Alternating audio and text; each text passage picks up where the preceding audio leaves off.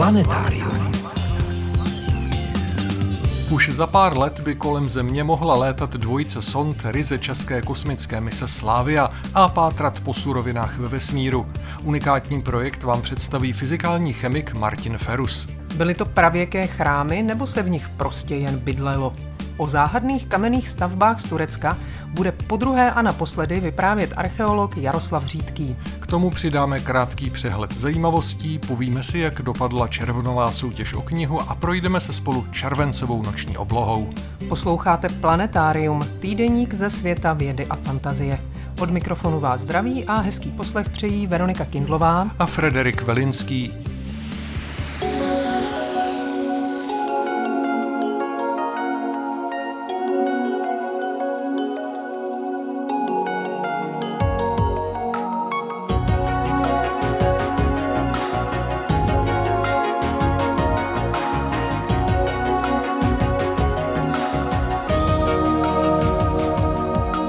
Začneme přehledem zajímavostí nejen ze servisu České tiskové kanceláře.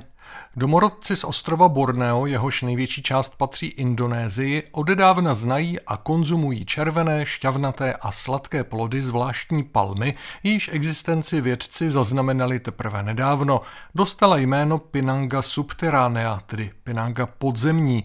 Je to teprve druhá známá rostlina z celé rostlinné říše, která kvete a plodí podzemí. Co palmu opiluje, jak neznámý opilovač skryté květy najde a jak se vůbec celý fenomén vyvinul, vědci netuší. U pobřeží australského státu Queensland se objevila bílá velryba. Odborníci spekulují, že může jít o keporkaka, přezdívaného Miguelů. Poprvé byl spatřen v roce 1991 u australského Byron Bay. Tomu byly zhruba dva roky. A pak byl pozorován i v dalších letech, naposledy v roce 2020. V roce 2004 se podařilo odebrat zvířeti vzorek tkáně a potvrdit, že jde skutečně o albína.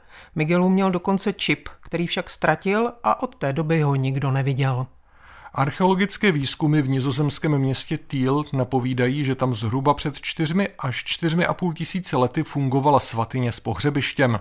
Ve třech pohřebních mohylách se našly ostatky více než 80 lidí, mezi nimiž bylo nápadně mnoho dětí. Největší mohyla o průměru 20 metrů byla obklopena příkopem a mohla sloužit jako jakýsi sluneční kalendář. Mezi tisíci nalezených předmětů byl překvapivě i skleněný korálek původem z Mezopotámie. Vykopávky ve starověkých Pompejích, zasypaných v roce 79 výbuchem Vezuvu, přinesly objev další fresky v atriu jednoho z domů. Jedná se o realisticky pojaté zátiší s ovocem, kořením a pohárem vína na stříbrném podnose, které doplňuje plochá fokáča, pečivo označované jako chléb chudých. Podle odborníků je tento kontrast skromného a prostého jídla s luxusem stříbrného nádobí typickým námětem helenistické tradice Starého Říma. Velmi jasný meteor Bolit, pozorovaný 26. června večer i z území České republiky, zachytili kamery části Evropské bolidové sítě – Astronomové díky tomu spočítali, že událost způsobil meteoroid o hmotnosti přibližně 260 kg, který začal svítit ve výšce asi 100 km nad oblastí mezi bavorskými městy Ingolstadt a Regensburg. Maximální jasnosti dosáhl nad Norimberkem a pohasl ve výšce 34,5 km západně od města Höchstadt. Podle astronomů se pravděpodobně jednalo o velice křehký meteoroid kometárního původu, který se během průletu atmosférou výrazně drolil a rozpadal. Naprostá většina jeho původní hmoty se přitom spotřebovala a žádný úlomek, který by stál z řeč, pravděpodobně na zemský povrch nespadl. Přesnější informace o složení původního meteoroidu by jednou mohly dát přístroje českých družic Slávia z oběžné dráhy kolem Země, pokud se projekt realizuje. Podrobněji vám ho představíme za chvilku.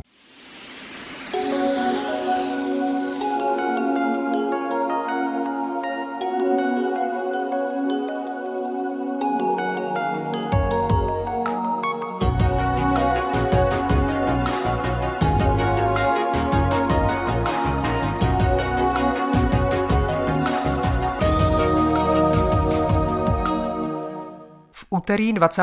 června byl v Ústavu fyzikální chemie J. Hejrovského Akademie věd České republiky v Praze představen projekt České kosmické mise Slávia. Došlo k tomu po úspěšném dokončení přípravné fáze projektu, která měla ověřit její celkové technologické řešení. Vědeckým garantem projektu Slávia je vedle Ústavu fyzikální chemie také Ústav fyziky atmosféry Akademie věd. Průmyslovou část vede brněnská firma SAB Aerospace. Přípravu mise zaštítila Evropská kosmická agentura ESA a jako jeden ze svých ambiciozních projektů ji podpořilo Ministerstvo dopravy České republiky. Možná si řeknete, to je opravdu samý těžký kalibr. Co natolik zásadního by měla tahle česká kosmická mise přinést?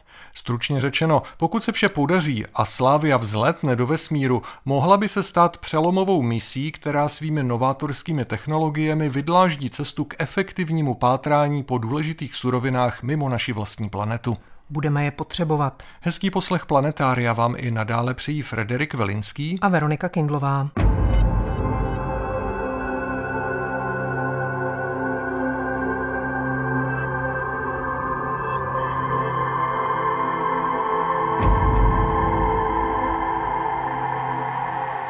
Jaké jsou hlavní cíle mise Slávia? To nám prozradil vedoucí oddělení spektroskopie Ústavu fyzikální chemie je Hejrovského Martin Ferus. Je to mise za poklady nebes. A ty poklady nebes jsou přírodní zdroje, které se tam nachází, protože Slávia má přinést technologie, které budou použitelné pro prospekci nerostného bohatství na blízkozemních objektech nebo i vzdálených objektech. To je potom otázka, kam se dvojčata té Slávie nebo ty technologie vydají zkoumat.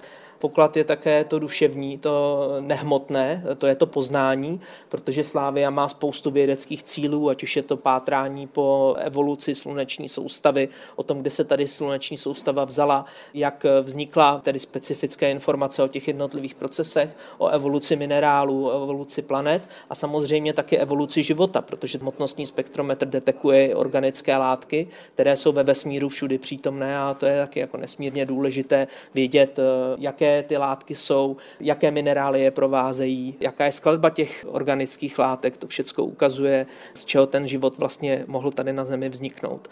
No a potom poslední poklad je ta budoucnost, je to dědictví těch technologií pro nějaké budoucí aplikace, ať už se jedná o prospekci nebo průzkum Marsu nebo Měsíce. Proč je tak důležité nebo významné hledat nerostné bohatství mimo naši planetu? Protože mimo tu naši planetu se vydávají kosmické mise. A třeba pro osídlení měsíce, což je jeden ze strategických cílů Evropské kosmické agentury, bude potřeba najít na měsíci nerostné zdroje, které by jinak bylo velmi drahé na ten měsíc dostat. Čili to bude vyžadovat nějaké prospekční technologie, které na měsíci budou hledat i eh, obecné komodity, které tady na Zemi mají mizivou hodnotu, jako jsou konstrukční kovy nebo voda, kyslík, stavební materiály. Technologie Slávě budou schopny tyhle ty komodity na měsíci dohledat pomocí in situ průzkumu, například pomocí vozítek, která se jako flotila rozjedou po měsíčním povrchu a najdou pro kosmonauty titan, železo, v podstatě zdroje surovin. Ale jak říkám, ty suroviny jsou hodnotné ne tím, kolik stojí na Zemi, ale tím, kolik stojí je dostat právě na místo, které jsme si vybrali, buď to pro to osídlení, anebo třeba jenom pro stavbu nějaké automatizované základny, to je různé. A pak samozřejmě jsou zdroje, které už teď jsou na Zemi velmi hodnotné, jejich ekonomická hodnota je nemalá. To jsou platinové kovy, vzácné kovy, eh, lantanoidy, aktinoidy a ty docházejí, to se ví. Přírodní zdroje prostě eh, jednou dojdou. A teď je samozřejmě otázka, jestli bude ekonomicky zajímavé je hledat ve sluneční soustavě, třeba právě na měsíci nebo na asteroidech. A to taky bude vyžadovat ty prospekční technologie, takže třeba jenom to mapování prvkového složení pásu asteroidů, anebo vyslání flotily kopií Slávie, které budou schopny ten pás asteroidů proskoumat, anebo zase zkoumat měsíc. To se může v té vzdálenější budoucnosti v horizontu několika dekád ukázat jako stěžejní záležitost. To je mimochodem eh, zakomponováno do obecné strategie Evropské kosmické agentury, co se týká využívání zdrojů. Čili to není, řekněme, jenom naše myšlenka s tím, že my říkáme, že to bude potřeba, ale je to součástí oficiálních dokumentů, oficiálních strategií, které mají nadnárodní nebo národní společnosti nebo úřady, včetně teda Evropské kosmické agentury. Takže vy v podstatě máte takovou ambici připravit nástroje pro to, jak zkoumat na těch jiných tělesech, jaký je tam výskyt různých nerostů, minerálů a ten pak jakoby nabídnout celosvětovému využití do budoucnosti. Je to tak? Ano, přesně tak. My v podstatě reflektujeme na poptávku, která tady už je a v budoucnosti určitě bude. A nebude pouze v té teoretické rovině strategií a dokumentů, ale stane se z ní realita.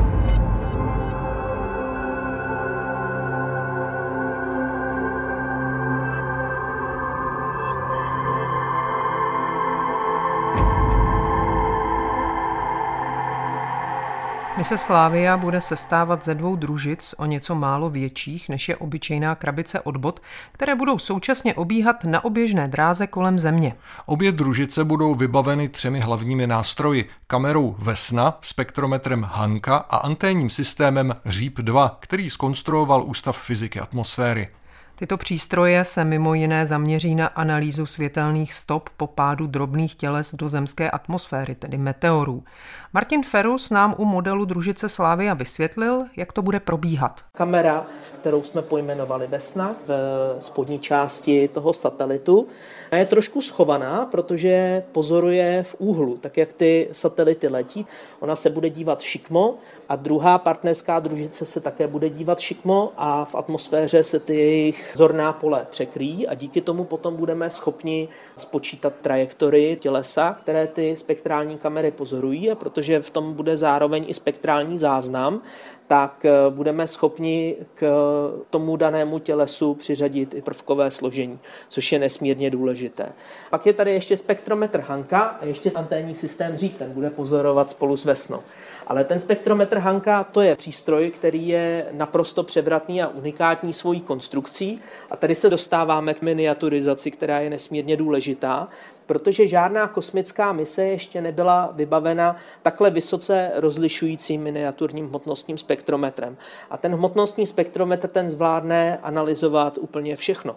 To je sen každého chemika. Pokud máte takovýhle spektrometr někde na kosmickém tělese nebo kosmickém prostoru na orbitě kolem Země, tak vám zprostředkuje neuvěřitelné množství informací, tady v tom případě o meziplanetárním prachu, který by měl dopadat tady na tu mřížku, on se odpaří a pak ty jonty si potom vezme jontová optika do vnitřku toho zařízení, které je tady za tím panelem a je schopný ten spektrometr díky tomu eh, velmi precizně detekovat jednotlivé minerály, prvky, izotopy a molekuly. Ten systém říp bude měřit nebo zaznamenávat signál radiový, který se buď to odráží nebo je emitovan plazmatem meteoru. A ten systém říp bude nesmírně důležitý pro pozorování, které bude zprostředkovávat právě ta hyperspektrální kamera Vesna, protože pro přesný výpočet toho prvkového složení je zásadní znát taky fyzikální parametry toho plazmatu, jakou má plazma teplotu, jaké jsou tam elektronové hustoty, co se všechno dosazuje do rovnic a na konci těch rovnic, těch výpočtů, jsou pak poměry prvků, tak jak jsou zastoupeny v tom meteorickém plazmatu, to znamená v tom tělese, které se při vstupu do atmosféry rozpadá a z něj potom vzniká ten jev, kterému my říkáme meteor. Ještě jednou zdůrazněme, proč bude nutné během mise Slávia vypustit naraz dvě takřka identické sondy. Oni nejsou úplně zrcadlově obrácené, nejsou to ani úplná dvojčata, protože u té druhé družice bude vstup hmotnostního spektrometru Hanka ze předu, tak aby jsme byli schopni tedy sbírat eh, vzorky, když to tak řeknu, mezi planetárního prachu z těch hlavních směrů, ze kterých eh, směrem k Zemi ten meziplanetární prach přichází. To znamená ze směru pohybu Země, pak ze severu, z jihu od Slunce a eh, proti sluníčku. Takže to bude schopný tyhle ty směry, tyhle ty dva spektrometry pojmout, ale nebyly by je schopny pojmout, kdyby ty družice nebyly dvě. Další důvod, proč udělat dvě družice, je právě to stereoskopické pozorování, to znamená ze dvou směrů s překrývajícími se zornými poli, které má zprostředkovat eh, kamera Vesna protože jenom díky těm pohledům ze dvou různých úhlů my můžeme trigonometricky v podstatě spočítat eh, trajektorii, dráhu toho meteoru v zemské atmosféře a potom extrapolovat eh, zdroj, odkud to těleso přichází ve sluneční soustavě a konec konců i měření radiových signálů, které zprostředkovává říp, se dá díky tomu, že je to ze dvou směrů použít úplně stejným způsobem. Takže se ta událost dá zaměřit i na základě tedy toho radiového měření té radiové ozvy nebo eh, radiového odrazu. Ty dvě družice skonstruovat není až zas tak velký, řekněme, rozdíl v nákladech, jako udělat jednu družici. To dvojče už vyjde nepoměrně levněji než ten eh, první satelit. A to je i ten důvod, proč ta Slávie je důležitá do budoucna, protože ona nese široce použitelné přístroje a potom už udělat buď to takovouhle družici, kterou potom pošlete k Enceladu, nebo pošlete do pásu asteroidů, anebo vzít tu technologii a umístit ji právě na ta vozítka, spojit ji s laserovou ablací a měřit třeba mineralogii, chemické složení, nebo dělat právě tu prospekci na měsíci nebo na Marsu ty technologie jsou připravené a vyjde to levně. Vedlejším výstupem výzkumu meteorů v zemské atmosféře bude přesné zjištění trajektorie těles, která světelnou stopu zanechala ve sluneční soustavě. Budeme zkrátka vědět, odkud přilétla, říká fyzikální chemik Martin Ferus. A to má velký význam třeba pro astronomy. Z astronomického hlediska, z hlediska meteorické spektroskopie je Slávě v podstatě převratná, protože poprvé budou například získána data přímo o mikrometeoritech nebo tělískách, které provázejí meteorické roje, protože tělesa meteoroidy z těch meteorických rojů zanikají v atmosféře. Často to jsou zbytky komet, které v podstatě jsou velmi křehké a rozpadnou se, rozablují se ve vrchních vrstvách atmosféry a v podstatě my nemáme jediný vzorek, takže to je například jedna ze zásadních eh, informací, které Slávia astronomům dodá kromě toho, že třeba budeme schopni zachytit izotopy v tom meziplanetárním prachu, takže budeme schopni ty zrníčka i datovat. Což je významné taky z toho důvodu, že vlastně u řady těch eh, rojů se třeba ani neví přesně, jaký je ten zdrojový objekt. Ano, přesně tak. Eh, takhle u řady těch rojů se to ví a u některých nikoliv. Samozřejmě musíme ovšem jak si přiznat, že tady mluvíme o tom, že bude měřit a vzlétne a tak, ale vy to vlastně nevíte ještě úplně jistě tak je to jeden z projektů, který běží teďka v rámci programu ambiciozních misí. Bude-li vybrán k realizaci, pak Slávě poletí. A pokud poletí, tak kdyby to mohlo být? V roce 2027 by se měla vydat na svoji dvouletou misi. Česká republika by mohla díky misi Slávia získat vedoucí pozici na poli hledání zdrojů surovin ve vesmíru.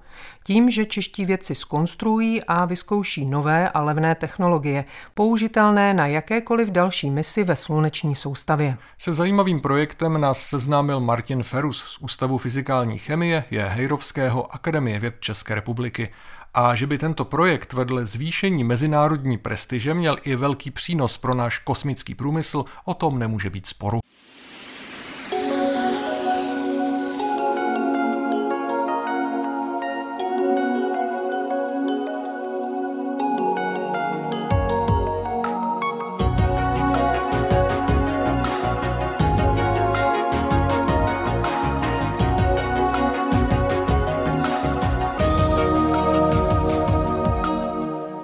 Posloucháte Planetárium, magazín ze světa vědy a fantazie. Miroslav Cimr vám teď prozradí, co zajímavého bude k vidění na červencové obloze.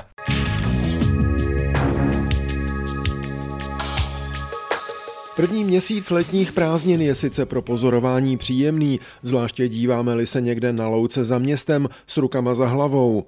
Tmy si ale moc neužijeme, slunce totiž neklesá níž než 18 stupňů pod obzor. Situace se zlepší až ke konci měsíce.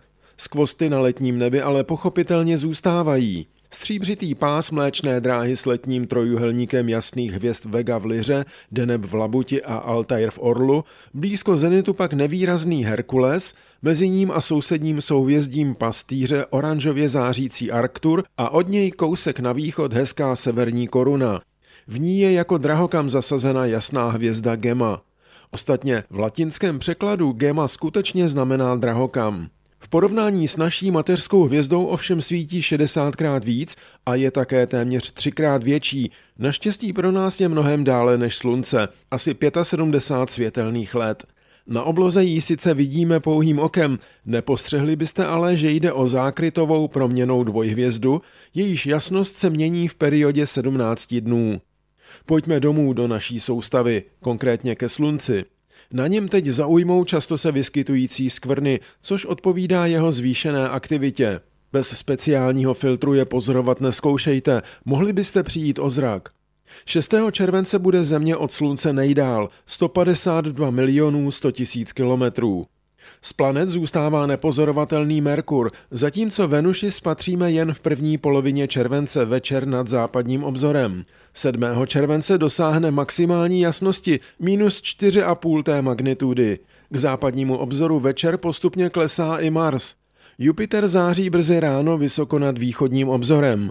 Saturn se na obloze promítá do souhvězdí vodnáře a je na ní po většinu noci kromě večera. Od července až do října trvá období jeho nejlepší viditelnosti. Jeho prstence se postupně zavírají. V nepřevracejícím dalekohledu je vidíme ze severní strany zhora. Uran je na hranici viditelnosti pouhým okem. Vychází krátce před začátkem nautického soumraku a najdeme jej nad východním obzorem, východně od Jupiteru.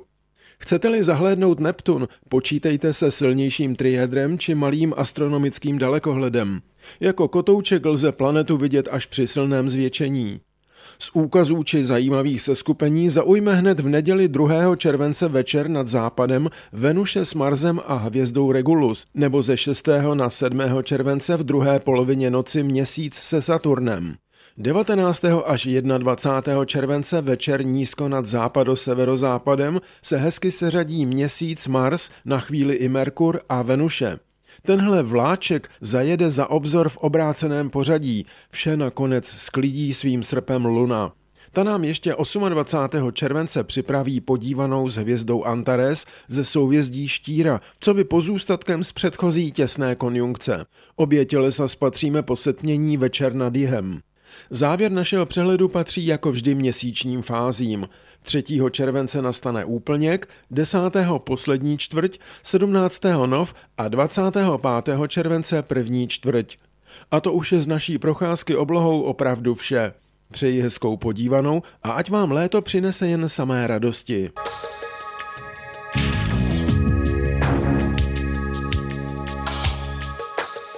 Texty pravidelných rubrik najdete v plném znění na našem webu. Rozhovory z pořadu se tam nacházejí také ve zvuku a částečně i v textovém přepisu. Naše adresa je rozhlas.cz lomeno planetarium. Na webu najdete i naši soutěž. V červnu jsme hráli o knihu archeologa Krištofa Dernera Montání archeologie v Krušných horách. Ptali jsme se vás, jaké kovy se v Krušnohoří během staletí především těžily.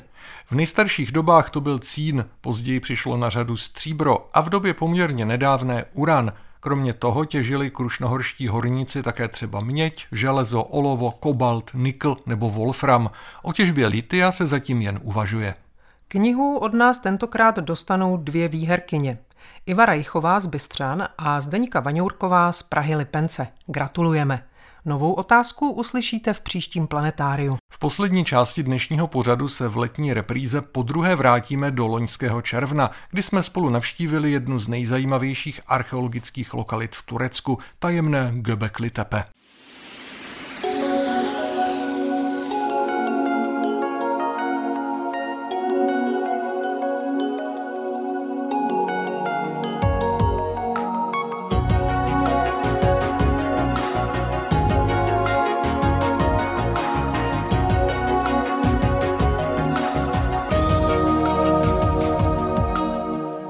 Na kamenné monumenty tureckého Gebekli Tepe, staré 12 000 let, narazili archeologové poprvé v roce 1963.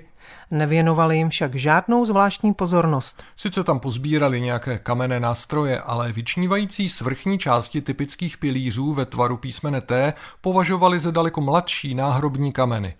Až v roce 1994 se na lokalitu zašel podívat německý archeolog Klaus Schmidt, který poznal, že tu ze země trčí vršky prehistorických megalitů a hned v následujícím roce tu se svým týmem zahájil vykopávky. Do současnosti byly na místě odkryty čtyři kruhové nebo oválné objekty o průměru nějakých 10 až 30 metrů, jejichž hlavním konstrukčním prvkem jsou právě ony vápencové T pilíře, vysoké i přes 5 metrů, vytesané v nedalekém lomu. Jsou zdobené reliefy zvířat a různými piktogramy nejasného významu. Areál, ke kterému patřily i další pravouhlé stavby, fungoval asi současně, snad po celé jedno tisíciletí. Zanikl tak, že byl záměrně zasypán.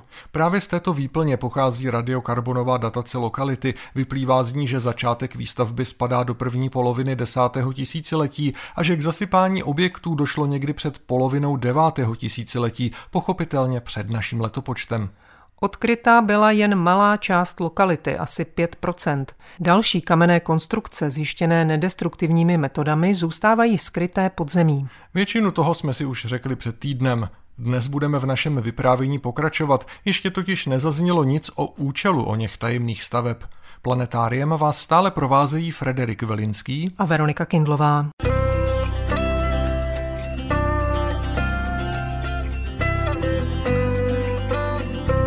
Uprostřed ruin Gebekli Tepe se ocitáme na samém počátku neolitu, v době, kdy se dokonce ještě nevyráběly keramické nádoby. Přesto byla tamní společnost natolik organizovaná, že dokázala spolupracovat na výstavbě monumentálních struktur, ze kterých se nám i dnes stají dech. Kdo byli stavitelé těchto objektů? Stejně jako před týdnem se ptáme Jaroslava Řídkého z Archeologického ústavu Akademie věd České republiky v Praze. My o nich víme vlastně hrozně málo, protože z lokality Gebekli Tepe nepochází žádný kompletní hrob, už vůbec ne pohřebiště ani z nejbližšího okolí.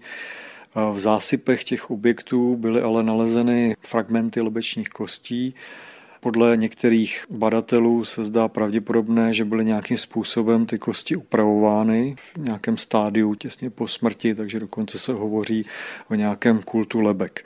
Pravda je, že v této době se společnosti tehdejší živly zřejmě převážně sběrem a lovem nebo třeba rybařením. Na druhou stranu v nálezech z Gebekli Tepe se už objevují obilky místních trav a jsou tam i kosti třeba divokých turů. A v této době se dost těžko dá určit, zda se jedná už o domestikované druhy zvířat a rostlin, nebo zdá se jedná o pozůstatky lovu a sběru. O tom hovoříme až o něco mladším období, kolem poloviny 9. tisíciletí před naším letopočtem. Tam už ty tvarové, ty morfologické znaky jsou tak patrné, že specialisté na tuto oblast už neváhají a hovoří o domestikovaných druzích. Z okolí jsou známá nějaká sídliště? Z nejbližšího okolí ne. To je právě jedna z věcí, která vedla k původní interpretaci, že se jedná o nějaké rituální centrum pro široké daleké okolí.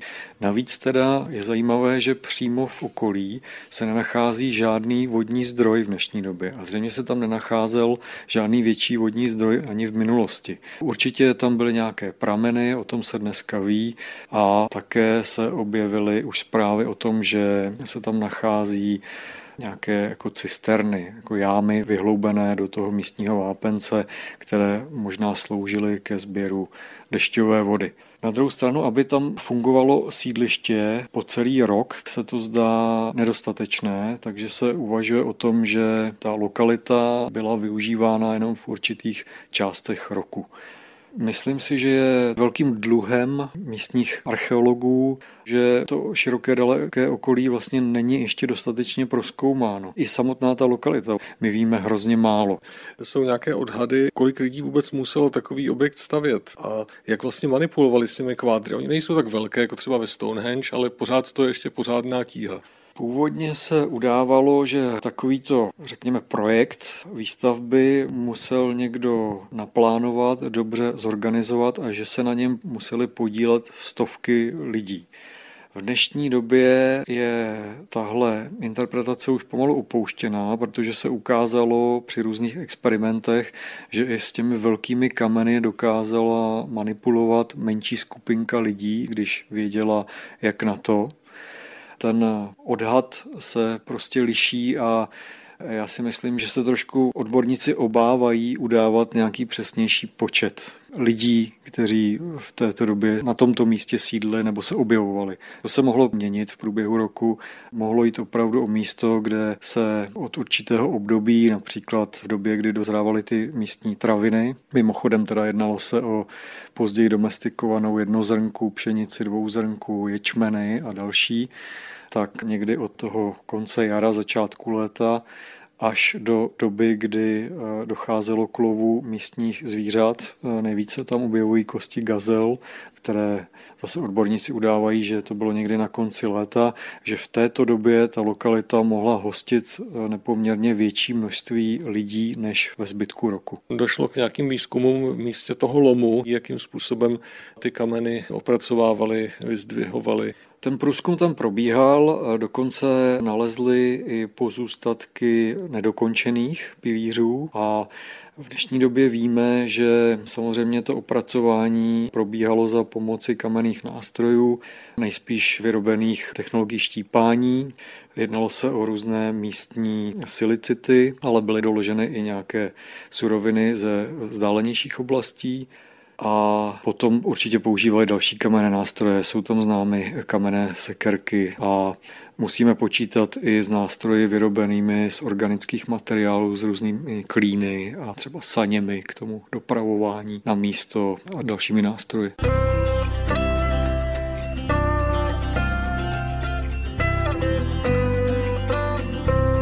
Stejně málo jako o stavitelích monumentálních objektů v Gebekli Tepe víme o účelu těchto tajemných staveb. Proč byly postaveny? Autoři prvních publikovaných studií předpokládali, že lokalita docela jistě nesloužila k sídlení. Dnes už ale víme, říká archeolog Jaroslav Řídký, že tenhle názor nemusí být konečný ani absolutní. Ukázalo se v průběhu času a hlavně po analýze tzv. broušených nástrojů kamenných, že na té lokalitě se vyskytuje značné množství předmětů a nástrojů, které byly využívány pro zpracování jídla, zpracování hlavně rostlinné stravy. Jedná se o různé zrnotěrky, těrky, moždíře, tlouky, dokonce kamenné nádoby. Navíc jedná se o jeden z největších souborů na území Turecka. Uvádí se kolem až deseti tisíc artefaktů. A na základě těchto analýz dneska víme, že tam určitě nějaké sídelní aktivity probíhaly. Mohlo se jednat o místa, která ještě dneska nebyla proskoumána. Prvotní interpretace byla, že se jednalo o nějaké chrámy.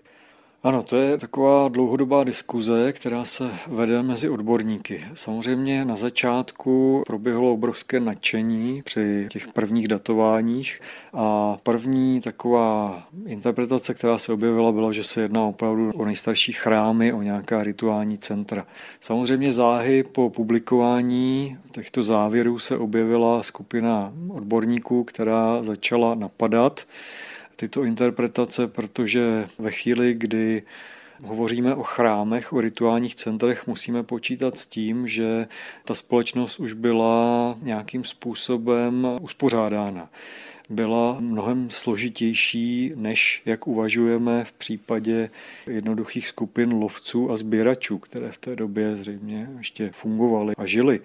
Takže eh, objevila se druhá skupina, ten druhý pól, který začal tvrdit, že se nejedná o žádné chrámy, ale že se jedná o pozůstatky obydlí, prostě o běžné příbytky, o běžné domy, pro nějaké rozšířené rodiny, které byly prostě jenom nějakým způsobem vyzdobeny.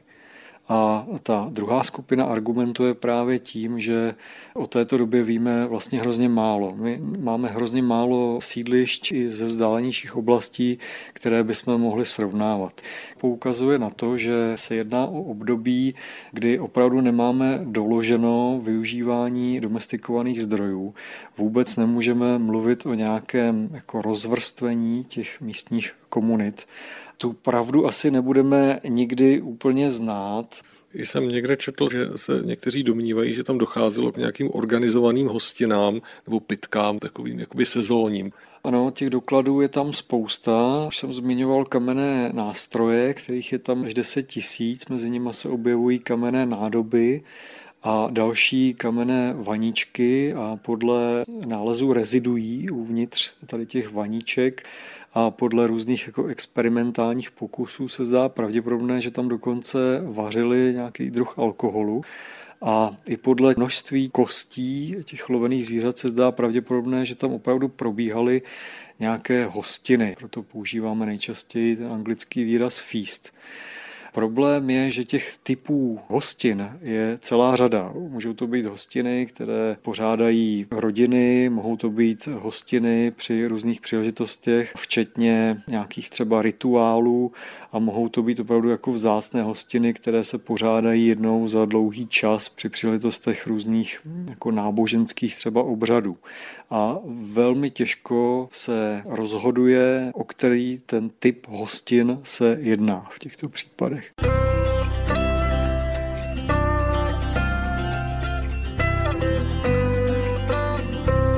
Kamenné objekty Gebekli Tepe byly v roce 2018 zapsány na seznam světového dědictví UNESCO.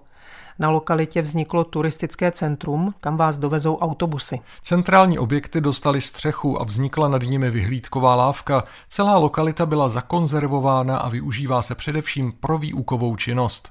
Aktivity archeologů se přesunuly o něco dál. Jak se totiž ukázalo, podobných lokalit se v této oblasti jihovýchodního Turecka vyskytuje víc. Uvádí se, že existuje mezi 12 až 15 podobnými lokalitami, které se vyskytují na území asi 100 krát 100 kilometrů kolem Haranské roviny.